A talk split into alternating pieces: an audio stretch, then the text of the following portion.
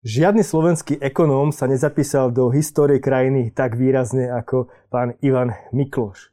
Preto som veľmi rád, že ho tu môžem privítať a porozprávať sa s ním. Verím, že na každom mesačnej báze o tých najdôležitejších udalostiach zo slovenskej zahraničnej ekonomiky. Dobrý deň. Dobrý deň, ďakujem pekne za pozvanie. Váš začiatok. Predtým, ako ste sa stali minister, minister financí, študoval ste socializmu, ak môžem prejsť úplne k tej, k tej elementárnej, elementárnej histórii. Uh, bolo to veľmi zvláštne podľa mňa študovať ekonomiku za socializmu. Prečo práve ekonomiku? Prečo ste si ju vybrali? Áno, bolo. Ja, ja som si nevybral ekonomiku totiž. To, uh, ono to bolo tak, že môj otec bol právnik, bol sudca a ja som vždy inklinoval k spoločenským vedám, čiže ja som počas gymnázia, keď som rozmýšľal, čím chcem byť, tak možno preto, že otec mi boli s tým vzorom, tak som chcel študovať právo. Takže ja som si dokonca podal prihlášku najskôr na právo. Ale prišiel za mnou riaditeľ gymnázia, to bolo v koncom 70. rokov a povedal mi, najskôr sa ošíval a potom to z neho vyliezlo, že teda na právo nemôže ísť, lebo mi tam nedá odporúčanie. Ja už som vedel prečo, ale hral som trošku tak, že prečo, veď známky nemám zle.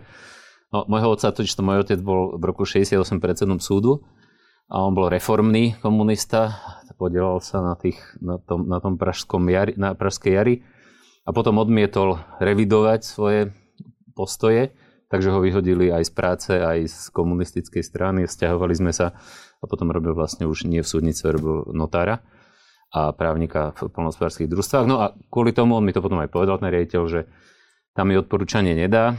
A vtedy to bolo tak, že ak ste nedostali odporúčanie gymnázia z gymnázia riaditeľa gymnázia, tak bola nulová šanca dostať sa na tú školu, bez ohľadu na to, aké ste mali známky, ako ste urobili príjmacie skúšky. No tak som si potom znúdzecnosť našiel čo iné. Nechcel som ísť k technike, som nikdy neinklinoval, no a videl som, že na ekonómiu na národospodárskú fakultu berú najviac, tak som sa prihlásil tam. Takže znúdecnosť, ale ako sa ukazuje, asi to malo nakoniec veľké opodstatnenie. E, povedzte mi, e, socialistická ekonómia, tak to je, to je správne ekonomika, samozrejme, ekonomia je niečo, čo e, vám dávalo vtedy logiku, zmysel? Takto, samozrejme vždy to niečo dá, lebo už nejaký, nejaký spôsob, spôsob myslenia a to, že sa zamýšľate nad vecami, že musíte veľa študovať, aj keď veci, ktoré niektoré boli plne nezmyselné, ale veď človek si robí názor na to. Čiže aj napríklad vytvárať si názor a hľadať argumenty, prečo niečo je inak, ako vám to tvrdia, že je, je tréningom mysle a rozmýšľania.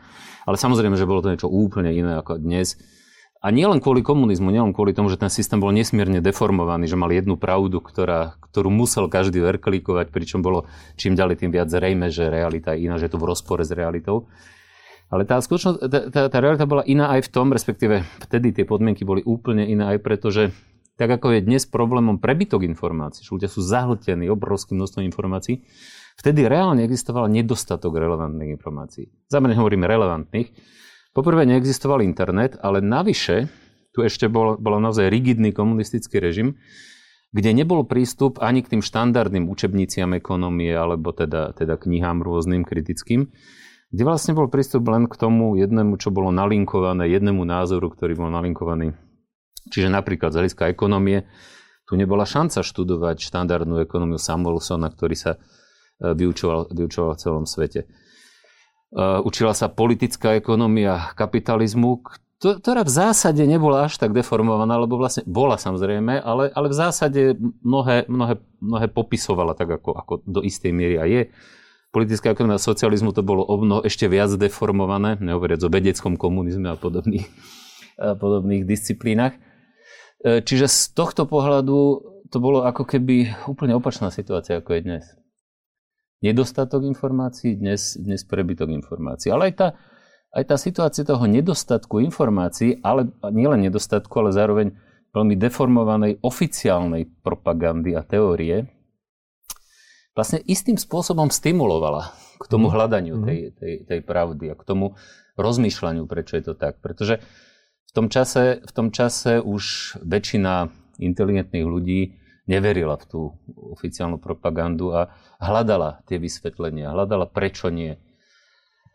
Ja som samozrejme, ja som, ja som vyštudoval, ja som aj neplánoval nejak ostávať na škole. Ešte mimochodom, ja som študoval taký veľmi zvláštny študijný odbor, ktorý bol prvý. Ja som bol vtedy To bol prvý krúžok, ktorý mal taký, to bolo e, koncom 70. začiatkom 80. rokov. A to bolo dlhodobé plánovanie a prognozovanie na Národospárskej fakulte. Ja som bol na katedre plánovania, národospárskeho plánovania, ktoré samo o sebe je teda veľmi, veľmi fiktívna vec a nie veľmi reálna. Ale to, to, to prognozovanie predovšetkým, to bolo veľmi vtedy také, také módne. Vtedy, začiatkom 80 rokov, všetci sa, sa pozerali na ten magický dátum 2000 a aj všade po svete sa množili prognózy, ako bude svet vyzerať v roku 2000. V Československu, komunistickom Československu, aj pod nejak inšpiráciou tej perestrojky, keď v Československu bol veľmi rigidný režim dokonca do roku 89. V Sovjetskom zväze už od roku 85, ak sa nemýlim, vládol, vládol Gorbačov, už bola také mierne oteplenie, perestrojka, glásnosť, také čiastočné reformné pokusy, ale oveľa väčšia miera slobody a slobodnej diskusie. V Československu nič, ale jediný náznak bol v tom, že teda aj oficiálne komunistická strana požiadala vtedy prognostický, federálny prognostický ústav a republikové prognostické ústavy o prípravu. Pracovalo sa na prognóze vývoja československej ekonomiky do roku 2010. Na tej prognoze sa, sa podielali aj veľmi zaujímavé mená. E, napríklad Fedor Gál bol jeden, jeden z tých uh, uh, Markuš, Jozef Markuš, ktorý bol potom chvíľu aj podpredsedom vlády, potom kvôli zápisu v EŠTB musel odísť a bol predsedom Matice Slovenskej v 90. rokoch. Pavol Hoffman, ktorý bol podpredsedom federálnej vlády. Uh, aj ďalšie, ďalšie zaujímavé. V Čechách, v Čechách Václav Klaus uh, alebo Tomáš Ježek, Walter Komárek. Čiže zaujímavé bolo, no a my, tým, že som vlastne robil asistenta na Národospárskej fakulte, kde som učil tento predmet, viedol som cvičenia z dlhodobého plánovania a prognozovania, tak vlastne ja som sa aj zúčastnil asi dvoch alebo troch takých stretnutí na Smolenickom zámku, kde sa vlastne autori tej prognózy stretli a kde diskutovali o tom, čo vlastne ako...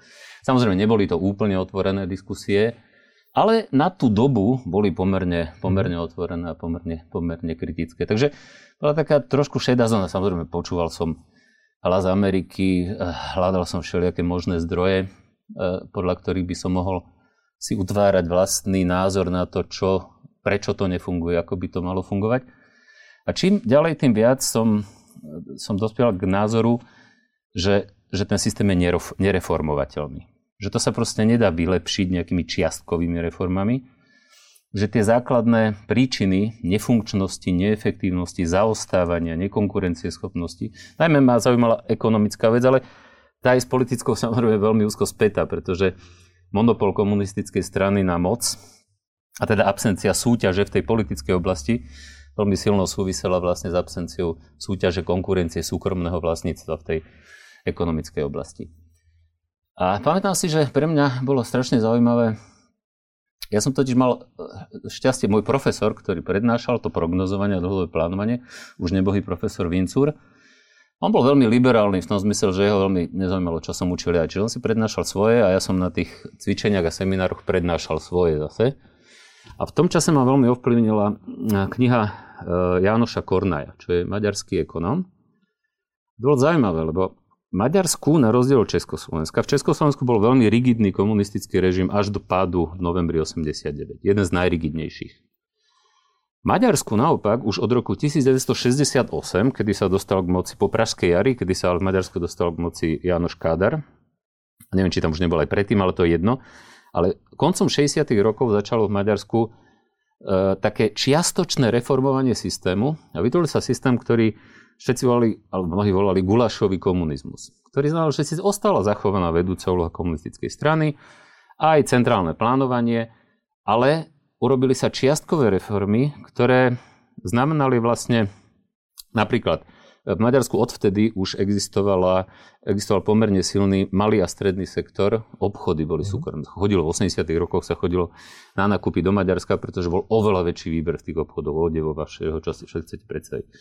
Z Maďarska už aj študenti mohli cestovať na západ. Maďarsku mali dokonca už e, v 60. rokoch niektoré reformy, ako napríklad zavedenie dvoj- bankovníctva centrálnej banky a komerčných bank, čo v Československu nebolo. Tam bola jedna banka. A potom bolo pár špecializovaných, ale nebolo dvojité bankovníctvo. Potom ďalšie ako, ako obchodný zákonník, akciové spoločnosti. To všetko v Maďarsku existovalo v 70. 80. rokoch. A najväčší dôkaz toho, že v Maďarsku to bolo naozaj relatívne, relatívne liberálne, bol samotný Kornaj. Lebo Kornaj napísal už niekedy koncom 70. rokov napísal knihu, ktorá sa volá Teória nedostatkovej ekonomiky. Písali ju mimochodom vo Švédsku, kde bol na dvojročnom študijnom pobyte. A na základe tej knihy, ktorá bola potom veľmi známa a slávna medzi ekonomami hlavne, sa stal profesorom na Harvarde. A on celé už 70, už 80, e, celé 80. roky, teda ešte počas komunizmu, Janoš Kornaj fungoval tak, že pol roka pracoval v Budapešti na Maďarskej akadémii vied a pol roka ako riadny profesor na Harvarde. Na základe najmä tejto jeho knihy a čo bolo zaujímavé, táto kniha bola preložená, ona, ne, ona nehovorila úplne otvorene o tých systémových nedostatkoch, vedúce úloha strany a tak ďalej, lebo tam vedel, že tam toto sú témy, ktorých sa nesmie dotýkať, lebo on chcel, aby tá kniha vyšla aj v Maďarsku v Maďarčine. A ona vyšla aj v Maďarsku v Maďarčine, vyšla, vyšla v angličtine. V Československu nevyšla normálne, ale bola preložená do češtiny len pre študijné potreby tých nejakých ústavov. A ja som ju náhodou našiel tú knihu v ústrednej ekonomickej knižnici. Také brožované vydanie to bolo. A to ma veľmi ovplyvnilo, lebo to si dodnes pamätám, že ja som dovtedy sa snažil pochopiť, prečo to nefunguje, ako by to mohlo lepšie fungovať, ako sa to dá reformovať, alebo nedá. A zrazu, keď som túto knihu objavil a začal som ju čítať, tak to bolo, dodnes si pamätám, že to bolo pre mňa vzrušujúci zážitok, lebo to máte ako keď vy si skladáte mozaiku niečoho, nemáte prístup k informáciám, sám si ju skladáte z tých dostupných zdrojov, priamo, nepriamo, a už ju máte čiastočne, ten obraz sa vám už skladá, ale ešte nie je úplný. A teraz čítate niečo, čo vám tú mozaiku doplňa. A čo je v súlade vlastne s tým, ako vy o tom rozmýšľate, ale tú mozaiku vám zrazu doplní. A to bolo, to bolo pre mňa fascinujúce čítanie a ja som potom, ja som sa k tej knihe dostal niekedy v roku 85 alebo 6 a potom asi dva roky som učil tohto Kornea. Čiže môj profesor si prednášal svoje a ja som to učil. A bolo to fascinujúce, lebo to bolo, to bolo na hrane. To bolo také, že nehovorilo sa tam, že treba zrušiť vedúcu komunistickej strany a, za, a privatizovať a tak, ale hovorilo sa o tom, prečo je tá ekonomika nedostatková. Mm. A tá komunistická ekonomika, to starší si to pamätajú, mladší nemajú ako, tá nedostatkovosť bola totiž to v tom, že ten, povedané odborne, agregátny dopyt bol väčší ako agregátna ponuka, ale nedostatkovosť v Československu bola len relatívna. Teda obchody boli v zásade plné tovaru, ale veľmi často nie takého tovaru, takého kvalitného alebo takého dobrého, aký by ľudia chceli, najmä v porovnaní s tovarom zo západných krajín. Dovoz zo západných krajín bol veľmi obmedzený, pretože krajina nemala dostatok devíz, aby, aby dovážala, pretože nebola konkurencieschopná, mala nadhodnotenú menu a tak ďalej. Čiže ten, ten dobrý tovar kvalitný bol v Tuzexe, ktorý bol len za špeciálne bony. Ale dôležité je teda, že nedostatkovosť existovala aj u nás. Ale napríklad v Sovietskom zväze alebo aj v Polsku istý čas, bola tá nedostatkovosť dokonca absolútna. Čiže tam boli normálne, ja, keď ja som bol v roku 89 mesiac v Moskve na študijnom pobyte, už bola perestrojka, už, bola, už sa dalo hovoriť veľmi otvorene, kritizovať režim čiastočne, ale ekonomicky tie obchody boli úplne prázdne. Ale že úplne prázdne. To znamenalo, že napríklad bez problémov ste mohli kedykoľvek kúpiť len dve, v zásade dve položky. Chlieb, špeciálnych e, buločné, sa volá volali tie, tie obchody s chlebom a pečivom. Chlieb bol vždy, také konzervy veľmi hrubé rybacie, ale už vtedy, to bolo v, na jeseň 89, tovar ako mlieko, maslo, vajcia, meso, to prišlo raz, dvakrát za deň, okamžite sa strhla mela a zaprašilo sa potom, už to, už to tam nebolo. No a Kornaj vlastne, preto sa aj tá jeho kniha bola Teória nedostatkovej ekonomiky. On vysvetľoval, že prečo je tá ekonomika nedostatková. A tým základným základnou príčinou bola práve absencia konkurencie, absencia tvrdého rozpočtového obmedzenia, absencia súkromného vlastníctva, absencia bankrotu a absencia cien, reálnych cien, ktoré by vznikli na základe dopytu a ponuky, lebo za komunizmu boli aj ceny určované úradom, nie, nie trhom. Takže preto táto kniha ma veľmi, veľmi ovplyvnila a, a potom vlastne toto celé viedlo k tomu, že ako som sa ja vlastne dostal k tej mojej po tej mojej učiteľskej kariére, k tej kariére robenia reform alebo radenia s reformami, lebo to bolo tak, že potom po tých prvých slobodných voľbách v júni vlastne moja vedúca katedry stretla v električke, moja šéfka, stretal električke Jozefa Kučeráka, oni boli spolužiaci kedysi na vysokej škole. To už bolo po voľbách a on bol dezignovaný, či už bolo jasné, že bude vymenovaný za podpredsedu vlády pre ekonomické reformy. On sa aj spýtal, či nepozná nejakého mladého ekonóma, pretože potrebuje poradcu a, a pomocníka. Tak ona ma odporúčila, ja som sa s ním stretol a po 15-20 minútach debaty mi povedal, že mi ponúkol teda túto, túto prácu. Čiže v zásade by som mohol povedať, že ja som vtedy, keď to celé padlo, bol taký jednooký medzi slepými, že v podstate nikto vtedy veľmi nevedel, ako tú ekonomiku reformovať. Ja som o tom niečo vedel, ale najmä vďaka tomu, že som 7 rokov bol asistentom a som sa vlastne takto nejako snažil rozmýšľať nad tým a robiť si obraz o tom, prečo to nefunguje, ako by to malo fungovať a čo sa s tým dá robiť. Ale kým ste sa asi dostali do vlády, tak asi ste prešli nejakým rigoroznejším štúdium ekonómie a nabrali ste v podstate aj ten pohľad e, zo západu alebo skôr nejaký trhový kapitalizmus. E, je to niečo, čo, s čím ste stotožnili? No, kým som sa prvýkrát dostal do vlády, tak som ani nedostal žiadnu možnosť si nejak, nejak systematickejšie doštudovať, lebo ja som potom, hneď po novembri, teda som v júni alebo v júli 90 som nastúpil ako poradca pod predsedu vlády. Po pár mesiacoch som sa potom stal generálnym riaditeľom sekcie hospodárskej a sociálnej politiky. To je taký odbor na úrade vlády, ktorý robí odborný servis uh, predsedovi vlády a podpredsedom vlády najznámejší legislatívny odbor a potom je odbor hospodárskej a sociálnej politiky, najmä robí stanoviska k tým vládnym materiálom. A v apríli, alebo v marci, myslím, že v apríli 91 som sa stal ministrom privatizácie. Čiže dovtedy som veľmi ja nemal čas systematickejšie niekde študovať, lebo to išlo proste strašne rýchlo všetko. Až potom, v e, tej vláde som bol prvýkrát teda v tej slovenskej vláde ako minister privatizácie od roku 91 do júna 92. A potom v roku teraz neviem, či 92 alebo 93 som bol jeden semester v Londýne na London School of Economics na jednosemestrovom takom študijnom pobyte. Čiže to, bol, to bola prvá príležitosť nejak mať viac času, trochu viac času a trochu systematickejšie si, to, si, to, si tie veci, ktoré som nemohol študovať predtým, lebo nebolo, nebolo kde ich naštudovať. Čiže ale v zásade som sa, musím povedať, že viac učil o tom, prečo to dovtedy nefungovalo, ako by sa to malo meniť rovno, rovno v tom boji, v tom procese vlastne tých reforiem, lebo tie reformy, a to bolo jedno šťastie pre Československo, pre Slovensko, že Slovensko bolo súčasťou Československa vtedy a že v Čechách, najmä v Čechách, existovala tá skupina ekonomov okolo Václava Klausa, Tomáša Ježeka, Dušana Třísku, e, Rudlovčáka, ktorí boli v 68. roku mladými e, ekonomami, ktorí mali vtedy možnosť v 68. 69. vycestovať do zahraničné ročné, dvojročné študijné pobyty, naučili sa dobre jazyk, získali kontakty a e, naučili sa tú štandardnú ekonómiu a potom aj počas tých rokov 70. a 80. na sebe pracovali. Oni väčšina z nich pracovala práve buď v prognostickom ústave alebo v Československej národnej banke a oni sa sami vzdelávali, zaujímali sa o tie problémy a podobne ako Lešek Balcovič v Polsku a ľudia okolo neho.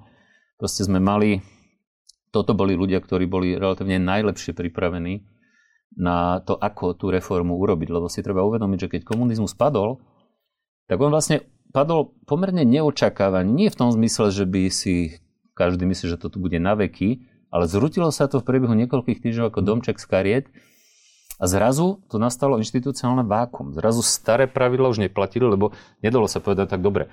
Budeme teraz 2-3 roky, ešte, ne, ešte, ešte ne, ne, nedovolíme súkromné podnikanie, vznik, vznik podnika neotvoríme až potom. Hej? On ten, ten trh vtrhol tým pádom starého. Starý systém sa zrútil a zrazu tu bolo inštitucionálne vákum. Zrazu neplatili žiadne pravidla. No a bolo veľkým šťastím pre Československo vtedy, a že Slovensko bolo súčasťou Československa a pre Polsko, na rozdiel od krajín ako napríklad Ukrajina, Rumunsko alebo Bulharsko, kde nemali takto pripravených ľudí a kde v zásade sa udial skôr taký spontánny model tej transformácie, že proste väčšinou mali hyperinfláciu, veľké nerovnováhy, veľký, veľký, veľký, veľký spontánnu privatizáciu a tak ďalej, tak ďalej. Čiže v tomto zmysle v tomto zmysle pre Slovensko bolo šťastím, že sme, že sme boli súčasťou Československa, lebo na Slovensku takáto skupina ekonomov žiaľ Bohu neexistovala. No ale potom, e, ako sa rozpadlo Československo, tak sme tu mali samostatný štát a ľudí, ktorí sa dostali k moci asi ťažko začať za nejakých kvalitnejších ekonómov. Vy ste prišli potom v roku 98 s novou vládou, s širokou vládou, kde ministerka financí bola pani Brigita Šmegnerová. Vy ste vtedy bol podpredseda vlády pre ekonomiku. E, ako ste vnímali tú situáciu? Čo sa stalo za, za tých Mečiarových čias, za tých 5 e, rokov? Hej, za tých Mečiarových čias ešte treba povedať, že ja keď som teda bol v tej vláde do roku 92, potom ja som bol zároveň podpredseda ODU BPN, čo, čo bola vtedy najsilnejšia vládna strana, ale vo voľbách sme úplne prepadli, sme dostali nejakých 3,5%, čiže nedostali sme sa ani do parlamentu. Tak ja spolu s ďalšími kolegami, ktorí sme robili tie reformy na začiatku tých 90. rokov, sme založili MESU 10, čiže think tank. A MESA 10 to znamená makroekonomické a sociálne analýzy.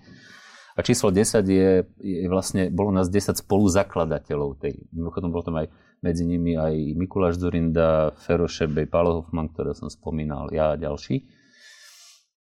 A počas práve tých rokov mečiarizmu sme vlastne fungovali uh, a hlavnou misiou, ale fungovali sme najmä vďaka pomoci a rôznym grantom od západných nadácií, amerických a nemeckých, a našou hlavnou misiou bolo vlastne vzdelávať, angličtine sa tomu hovorí Public Policy Research Institute, čiže akýsi ekonomický výskum, ale zameraný na praktickú politiku.